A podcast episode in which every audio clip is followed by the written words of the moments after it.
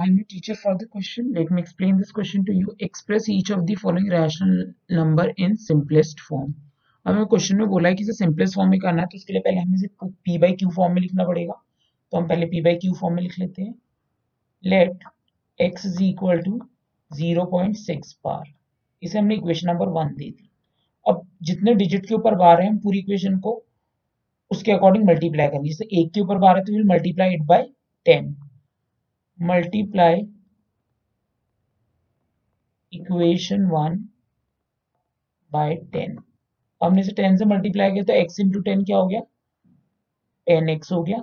और zero point six बार को जब हमने टेन से मल्टीप्लाई किया था तो एक सिक्स इधर आ गया और ये सिक्स बार यहाँ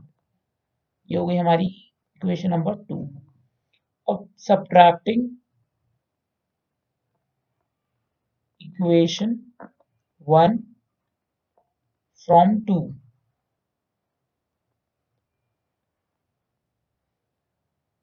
one को हम माइनस कर देंगे टू में से। तो ten x minus x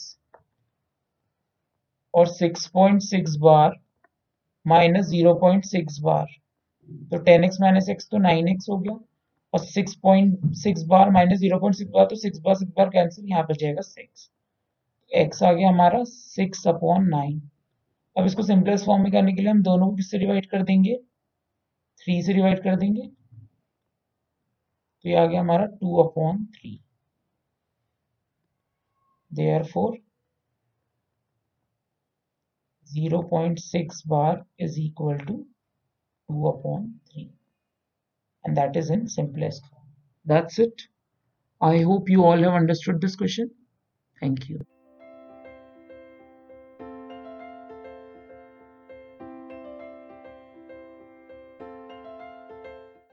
this podcast is brought you by Hubhopper Shiksha Abhiyan अगर आपको ये पॉडकास्ट पसंद आया तो प्लीज़ लाइक शेयर और सब्सक्राइब करें और वीडियो क्लासेस के लिए शिक्षा अभियान के यूट्यूब चैनल पर जाएँ।